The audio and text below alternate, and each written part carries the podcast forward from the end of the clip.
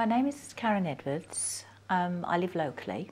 Um, I've lived. Uh, I've been married for 35 years.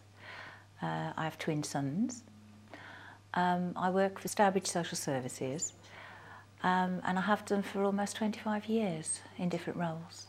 And currently, I'm working as a, a social worker for the district team. My name's Shnaz. I have three children, and I live in Blackburn. Um, I work as a teaching and learning assistant. Basically, children with special needs, I help them with their work and also help them in their understanding of what's going on in the classroom. My name is Levine, Levine Bruce. Um, I live in Dudley. I am married and we have two grown-up children.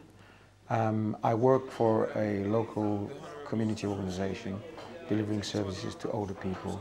In this course resource, we look at the learning journey of three people who have changed their lives through learning, not only through formal education, but by a continuous process of lifelong learning. I left school when I was 15 uh, and I started work the day after.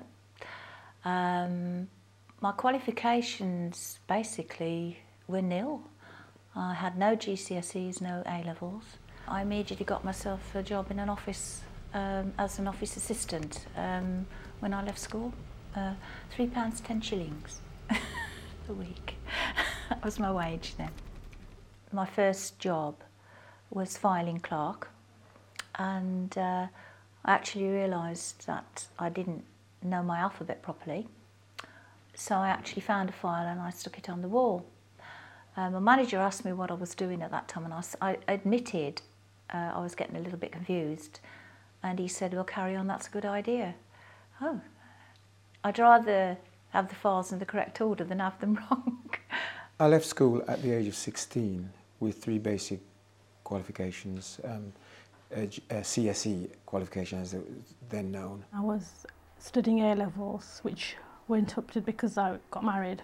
I was supposed to carry on with my studying, but I didn't because my mother-in-law was ill. So I ended up looking after her. And then we moved away. And we moved to America for two years. We lived there. So that's why I had to have a break in my studies. And in between that, I had my children. And because they were so young, I didn't want to leave them and go back to university. So while they were younger, I used to childmind at home with them. After working in an office and then as a home help and care assistant, Karen decided to find out whether continuing education was right for her. I knew there was training opportunities. They, they were coming up then. Um, but I honestly felt that my drawback would be my age.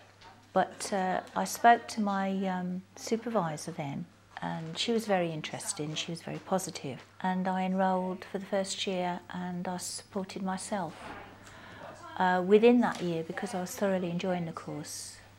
The realisation came when I became office based and I was assistant care coordinator that I needed to expand on my knowledge base. Levine used to work for an electrical contractor. I was made redundant in 2002. I was part of the management of a community organisation and I was asked to manage or caretake this particular project for a number of months, which meant that I had to come off the, the management board to do that, because conflict of interest, obviously. So um, after a period of months, the management decided that since I've been doing, they say I've been doing a good job, why not take it and run with it? So I did that for 12 months. And in, the, in, that, in, that, in that period of time, I was interfacing with social, social um, social services and people from that particular discipline.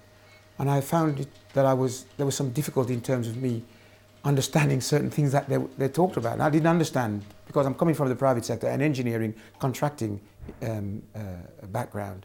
So it was important for me to, to grasp and talk the talk, if you will, and, and walk the walk in terms of social, social work.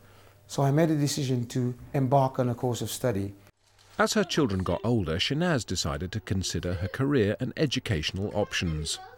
When my daughter and son started school, I went back to do further studies. It kind of turned me around and made me realise that this is what I wanted to do. I wanted to further my education in order to improve my goals in life, my prospects for getting a job.